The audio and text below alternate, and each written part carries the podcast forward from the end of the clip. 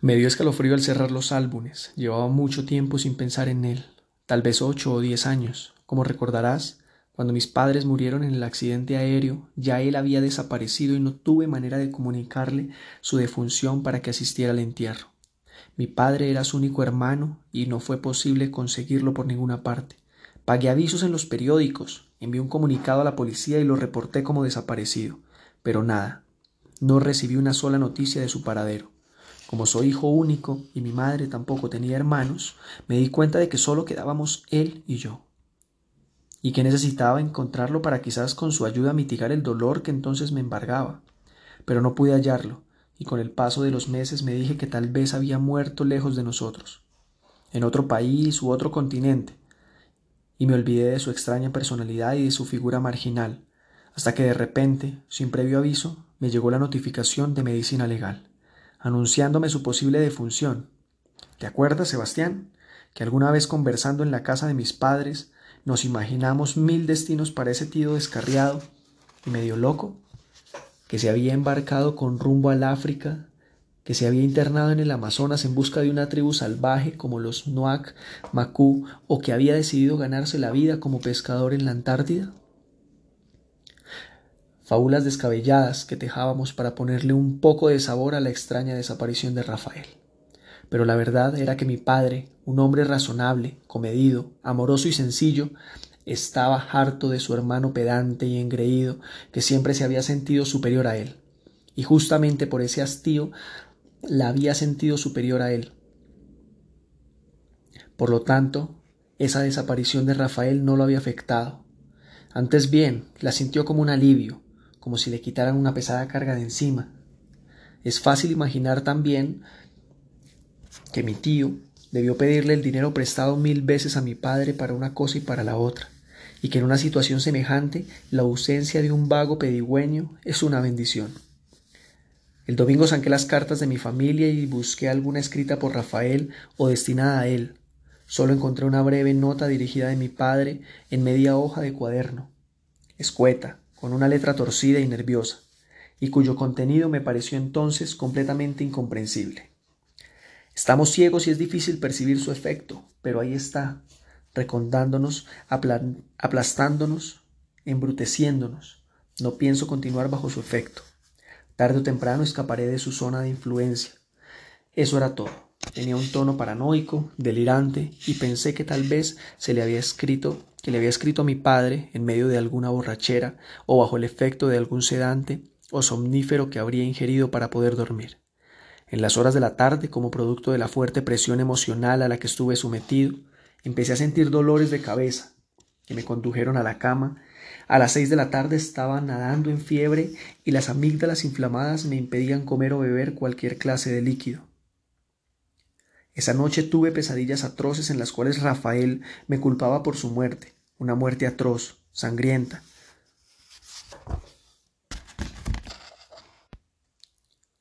Entre gritos de desesperación y gestos que demandaban ayuda. Me levanté muchas veces ahogado, con las sábanas empapadas en sudor y murmurando disculpas delirantes. El lunes, atiborrado de pastillas para la fiebre, el catarro y los dolores de cabeza, me presenté a las ocho de la mañana en medicina legal. Dos secretarias revisaron la nota, buscaron en unas carpetas y después de ir y venir de un lado para otro y de realizar un par de llamadas, me comunicaron entre sonrisas idiotas que lo lamentaban mucho, pero que no se podía llevar a cabo el reconocimiento del cadáver porque en realidad no había ningún cadáver para reconocer. Casi estallo de la ira. Una de ellas, la más vieja, intentó controlarme con una explicación escueta. Si hay cadáver, señor Esteves, pero está irreconocible. Lo encontraron cuando ya llevaba varios días en proceso de descomposición. Entonces, ¿qué carajos estoy haciendo aquí? Necesitamos que usted nos indique si puede tratarse de su pariente o no. ¿Y qué quieren que haga? ¿Una sesión de espiritismo o qué? Si no se calma no vamos a poder ayudarle. Extrajo un papel de uno de los cajones de su escritorio y me lo mostró. El cuerpo fue hallado en una pensión cerca del mercado de San Victorino, aquí a pocas cuadras, y la Fiscalía selló la habitación hasta averiguar de quién se trata. Vamos a darle una autorización especial para que entre y revise los objetos personales del occiso. ¿Y cómo llegaron a mí? ¿Cómo saben que puede tratarse de un pariente mío? En el pantalón solo se encontró una tarjeta de una librería, la librería Merlín, y su dueño, el señor Célico Gómez, nos dijo que por las señas él sabía de quién se trataba, que era el señor Rafael Esteves, cliente asiduo de la librería, y que tenía un sobrino, el señor Vicente Esteves, que trabajaba como profesor de la Universidad Nacional. Usted. ¿Célico? Repetí el nombre como si toda esa historia me pareciera pura ficción, una trama policíaca de mal gusto inventada solo para mortificarme y hacerme salir de mis casillas. ¿Te acuerdas de Célico, Sebastián? Ese personaje médico chiflado al que solíamos comprarle libros muy cerca de la avenida Jiménez, en un pasadillo que comunicaba dos carreras y que estaba permanentemente atiborrado de ensayos y novelas desde el piso hasta el techo. El tipo nos consiguió varias veces libros por encargo, novelas, obras de teatro, poesías o antologías de cuento que ya estaban descontinuadas hacía rato. El bueno de Célico que vivía cinco centímetros por encima de la realidad y al que no volvimos a visitar desde una noche donde nos atracaron a la salida de la librería y que nos robaron hasta los zapatos. Recuerda su delgadez extrema, sus ojos de ratón de biblioteca, su sonrisa espléndida, pues ahora, muchos años después de haberlo olvidado por completo, su nombre reaparecía en una dependencia oficial ligado a la trágica muerte de mi tío. De todos modos hice la última pregunta antes de ceder del todo. ¿Y si encontraron el cuerpo en una pensión, cómo dice usted? ¿Por qué no le preguntan al dueño o a la persona que le arrendó la habitación? Pues quién era ese hombre. El dueño de la casa murió hace años y no tenía herederos. La casa quedó entonces dividida entre los inquilinos, el único indicio fue la tarjeta de esa librería. ¿Y cómo saben que llevaba varios días muerto? Dije sin saber que la respuesta que me iban a dar me rondaría en la cabeza durante meses y que sería el origen de muchas de mis pesadillas futuras. Por el tamaño de los gusanos, sentenció la mujer con brutalidad. Me di por vencido y le pregunté a la secretaria la dirección de la pensión donde habían encontrado al cadáver. Ella hizo otra llamada y después me dijo Los agentes del CAI de la Jiménez ya vienen para acá, y ellos lo acompañarán hasta el lugar. Como está sellado por la fiscalía, solo puede entrar en presencia de la policía. Gracias, murmuré entre dolores de garganta y un principio de tos que ya empezaba a castigarme los pulmones. Me senté en una banca a esperar a la policía.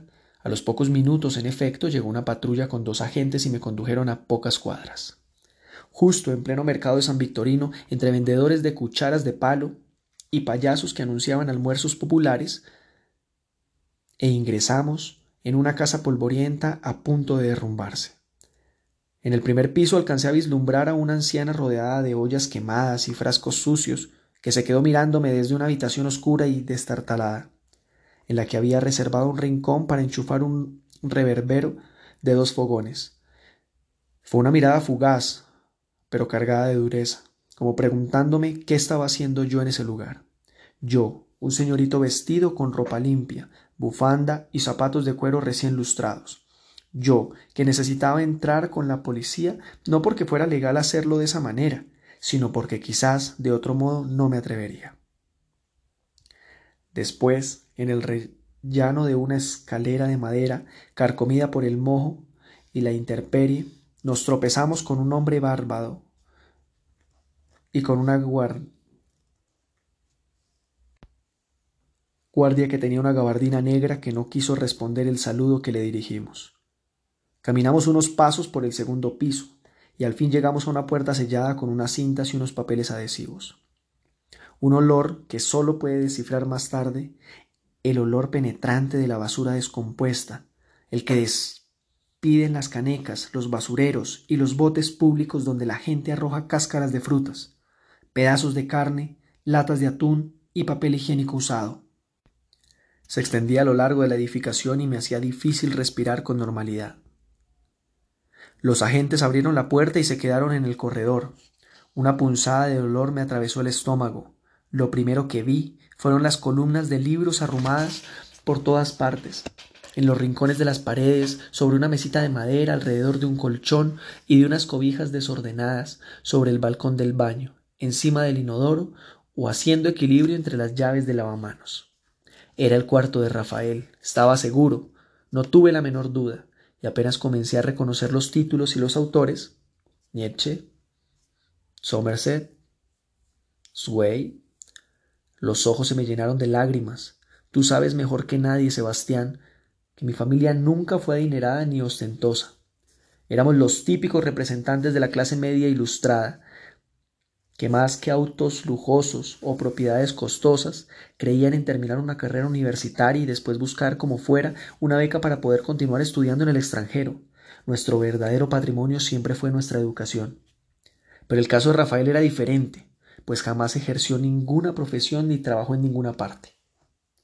Rafael era un autodidacta radical, un lector de esos que ya no existen, que invierten las horas y los días entre los libros, sin comer, sin dormir, como si el mundo de afuera hubiera desaparecido o perdido su importancia.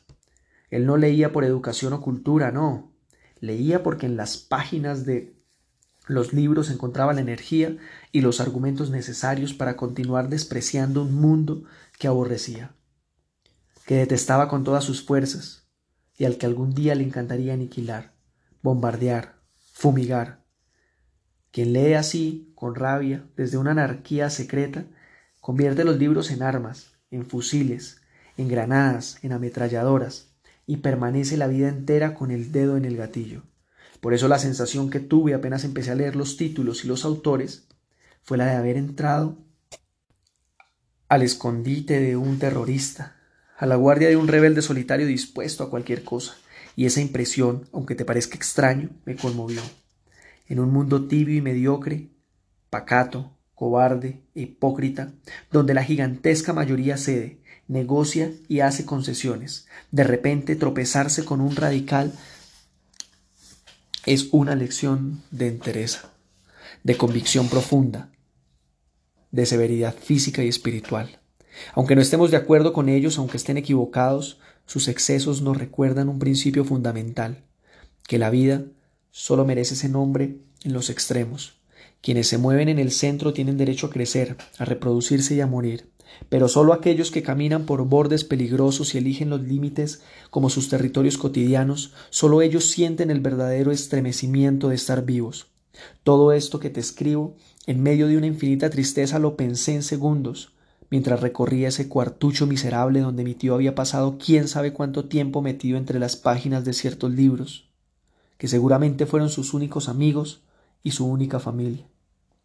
Luego me di cuenta de que debajo de una ventana que tenía la habitación y que estaba cubierta por una sábana percudida y rasgada, sobre un trapo que estaba en el suelo, había un montón de latas de atún y de sardinas abiertas, como si ese hubiera sido el único alimento de Rafael a lo largo de muchos meses. También reconoció un olor a cigarrillo, concentrado en la ropa de cama y en una escarcha grasosa que se extendía por las paredes y el techo.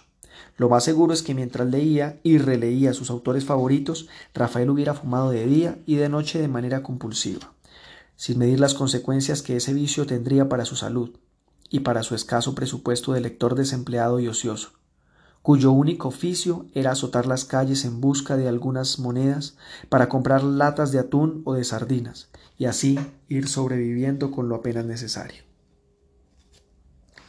Revisé los libros que estaban sobre la mesita y me encontré un volumen de los pequeños poemas en prosa de Baudelaire, un antiguo ejemplar que yo le había regalado a Rafael hacía muchos años con ocasión de sus cumpleaños. Evoqué en breves segundos la tarde en la que lo había comprado en una de las casetas de libros usados de la calle 19, cuando era apenas un estudiante de sociología, y mi escaso presupuesto no me permitía andar comprando libros nuevos en ediciones recién impresas y desplandecientes.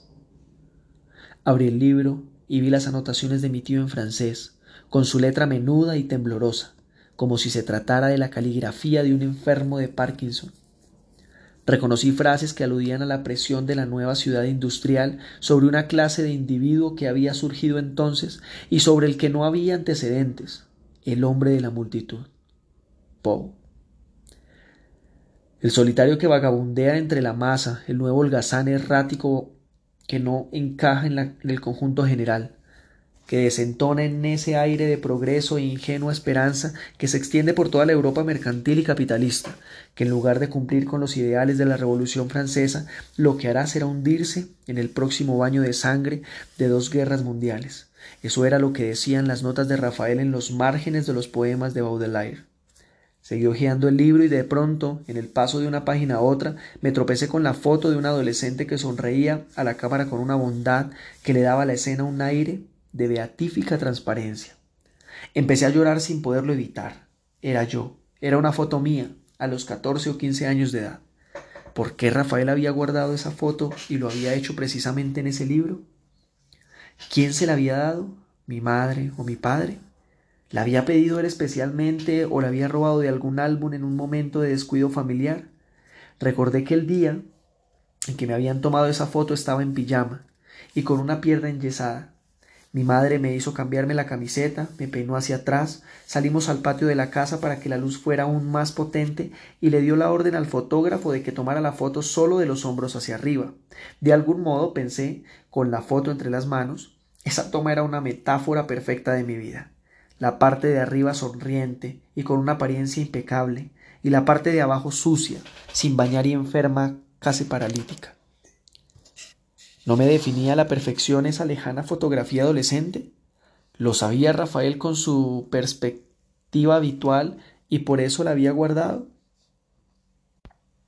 Después continué revisando los libros y me tropecé con notas en inglés y alemán, idioma este último del que no entiendo sino muy escasas palabras.